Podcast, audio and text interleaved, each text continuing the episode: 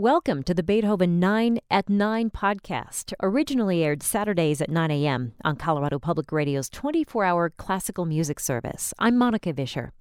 In nine episodes, we walk through the life of Beethoven through his nine symphonies. In our last episode, we explored the musical treasures of Beethoven's overlooked Fourth Symphony, and today, the famous Fifth, finished over a year later in 1808.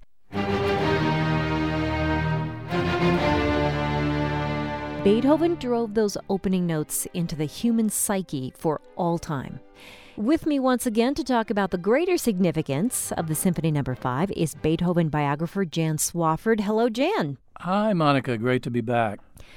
So, what did you mean in your book, Beethoven, Anguish and Triumph, when you wrote that the Fifth Symphony would stand as a thunderclap in musical history? Well, the thunderclap begins with the opening four notes. There had never been anything like that that just reached out and grabbed the listener by the throat, and the first movement never lets you go. It is the most searing and intense piece ever written in music, probably to its time.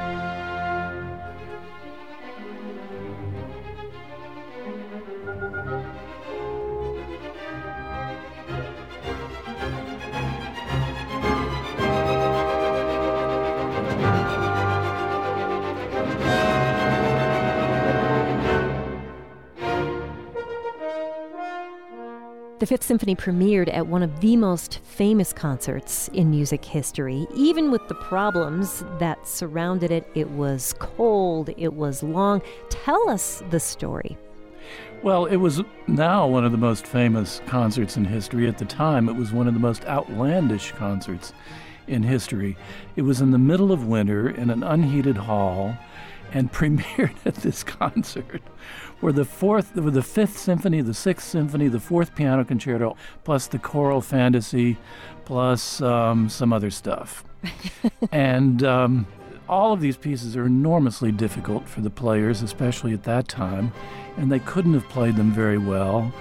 And not surprisingly, the audience was kind of slowly filtering out of the hall during the whole concert, and only the real diehards made it to the end.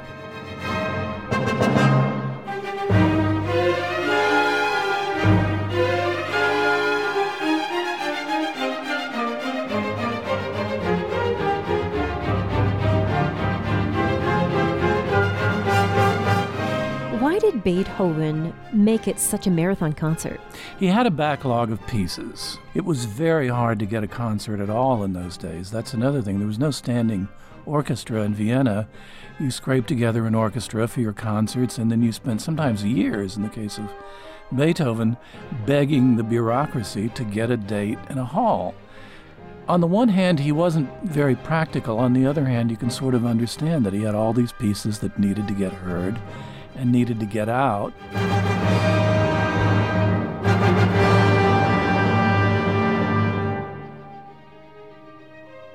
It was really quite nuts.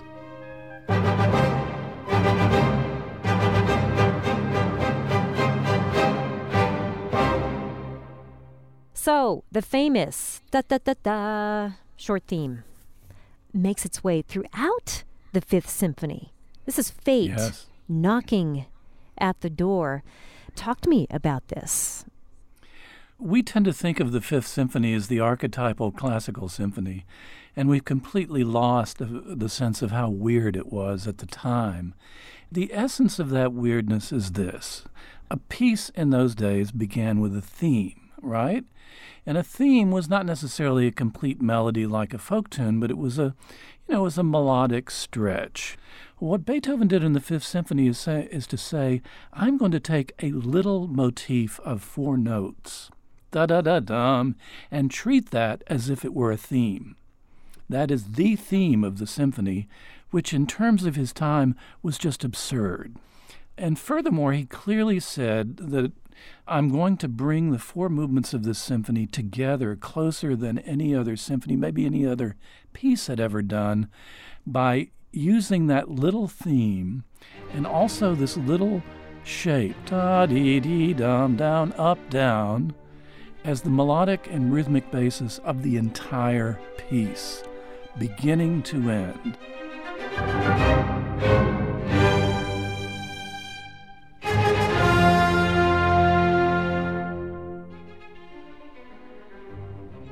Can you help now point out where we can listen for this motif, this theme throughout the symphony? Well, let's talk about the rhythmic motif. He doesn't just blandly use it over and over, he develops it in all kinds of ways. So, in the first movement, we have a lot of da da da dum and two and one and two and one. The second theme takes that and slows it down as the basis for two, three, four, one.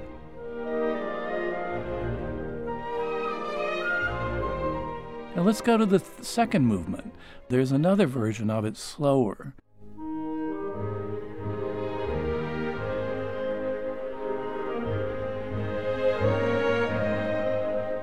In the third movement, it becomes the horn theme. In the last movement, it becomes tiddly dum, tiddly dum, tiddly dum, tiddly dum. That's speeding it up.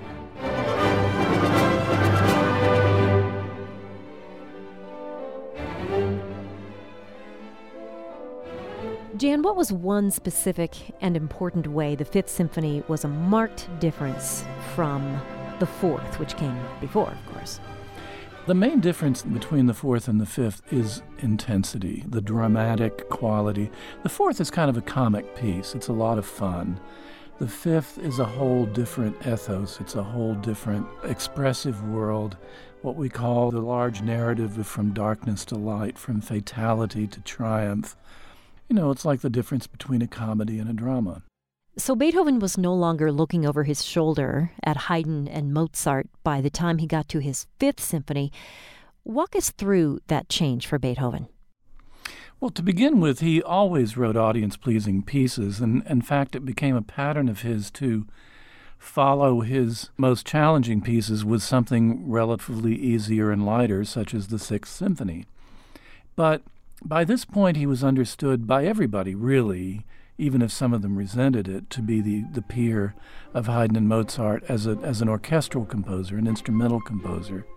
So he just didn't have to worry about that so much. And I think he had a certain attitude by now, as if they don't understand it, then uh, they can listen to it again.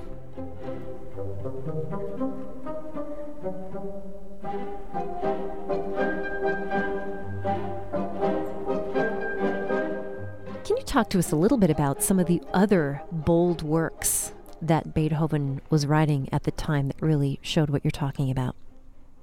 Well, this is in the second period, which is popularly called the heroic period.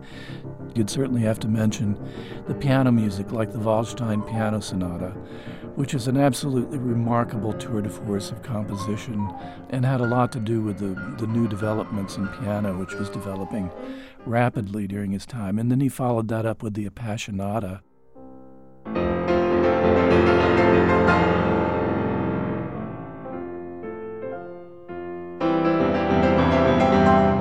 There was his opera, Fidelio, and um, the Opus 59 Razumovsky string quartets, which are a revolution in string quartet writing, the, the whole future of the string quartet those pieces were very hard to swallow at the time.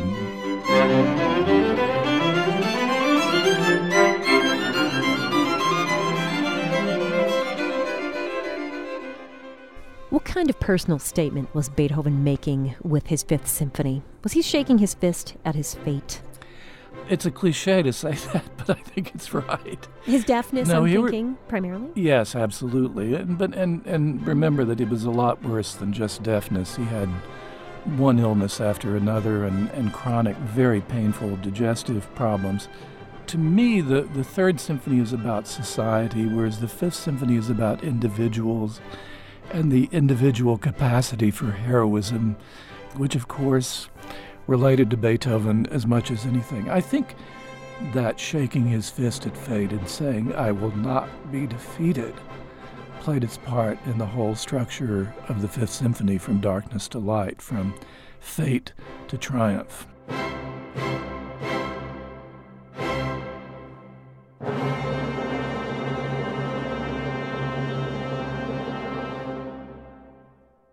Was this symphony connected to the politics of the time?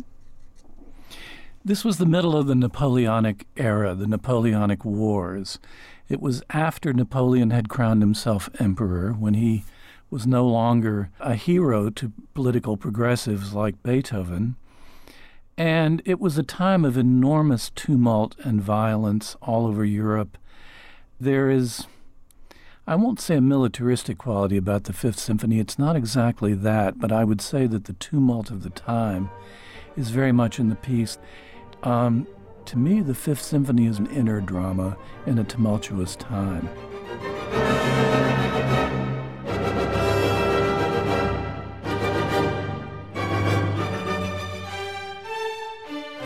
Was he very political himself?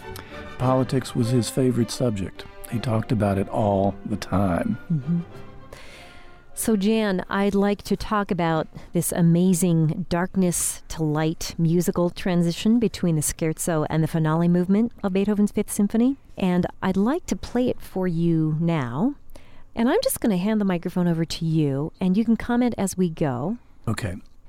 The darkness to light that we talk about has to do with the total, what we call narrative of the symphony, starting with this very fatalistic and dark first movement and gradually moving bit by bit to the triumph of the last movement. What we're listening to now is the moment when that triumph is about to break out, and the music goes into what I call the fog. We have no idea what's going to happen, and then suddenly the finale breaks out with this incredible brassy blaze of triumph.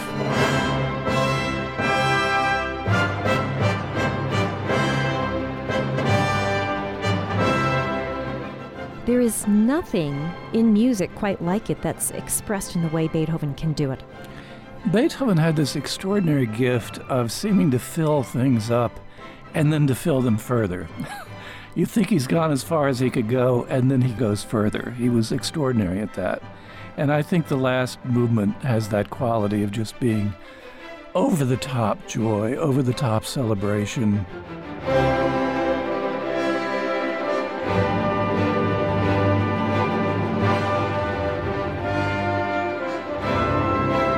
Why is Beethoven's Fifth Symphony so important to us even today, two centuries later? It's a piece of enormous power that is nonetheless very straightforward and communicative. Um, I can't imagine anybody who's remotely sensitive to music who doesn't immediately grasp this piece. You know, Brahms is complex by comparison to this, and so is the Third Symphony. The fifth is a piece that almost anybody can understand, and it is so strong that almost anybody who's open to it can respond to it. So, how did Beethoven's Symphony no. 5 directly influence or affect symphonists of generations to come? It became one of the models for how to do a symphony. Beethoven was a great abstract storyteller in music. Beethoven understood from the beginning that a total piece of music is one story, which doesn't mean a straight line story. It can have many uh, diversions. It can go from comedy to tragedy within that story, but it is a unified dramatic and emotional narrative. And Beethoven said that every piece he wrote had some image or story behind it. A lot of artists these days get something that they do that's successful, so they just keep doing it. Beethoven said, I've done this, and the next time I'm going to do something completely different. And there's no better example of that than the Fifth Symphony.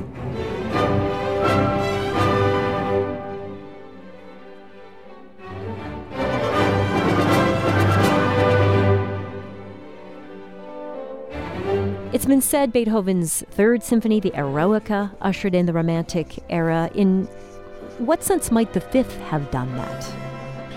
The idea of self expression was something the Romantics homed in on. Uh, and that had to do with their cult of genius. And the Fifth Symphony became the model of that conception of genius and personality and expressing yourself. Mm. One of my favorite stories about the Fifth is that Berlioz, uh, Hector Berlioz in France, persuaded his teacher to go uh, hear the Fifth Symphony for the first time, and the, Le Sueur said he came out and he was so excited and upset. When he tried to put on his hat, he couldn't find his head.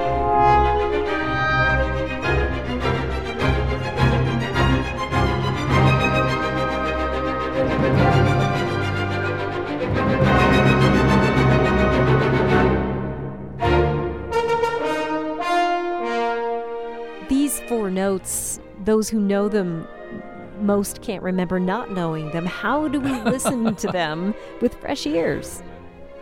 It's a very tough thing to do, and I, the only suggestion I have is to do something like read my book or somebody's book and try to get an understanding of how unusual this piece was in its time and how there had never been any precedents for it. Listen to Haydn and Mozart symphonies, which were enormously wonderful, but they just don't have the quality of this one of being this vigorous in grabbing our, our lapels and mm-hmm. getting in our face. Mm-hmm. Goethe said something very interesting once. He said, Mozart and Haydn give you room for your own responses. Beethoven doesn't give you room, he just takes over your life while you're listening to him.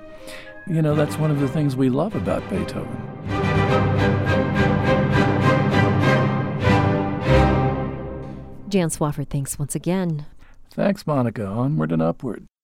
We explore Beethoven's music and music of the last thousand years daily on Colorado Public Radio's classical music service in Denver at 88.1 FM on the radio dial and in Boulder at 99.9 FM. You can hear us online at cprclassical.org, where you can also read more about the Fifth Symphony and find top recordings as well as a concert video of it. Subscribe to the Beethoven 9 at 9 podcast either at cprclassical.org or in the iTunes Store. Our producer of the Beethoven 9 at 9 is Jean Inaba. Our digital editor is Brad Turner. Jan Swafford's biography is titled Beethoven Anguish and Triumph. I'm Monica Vischer, and next time, one of the greatest odes to nature ever written, the Symphony Number no. 6, the Pastoral Symphony. Join me and Jan Swafford next time only on the Beethoven 9 at 9 podcast from Colorado Public Radio.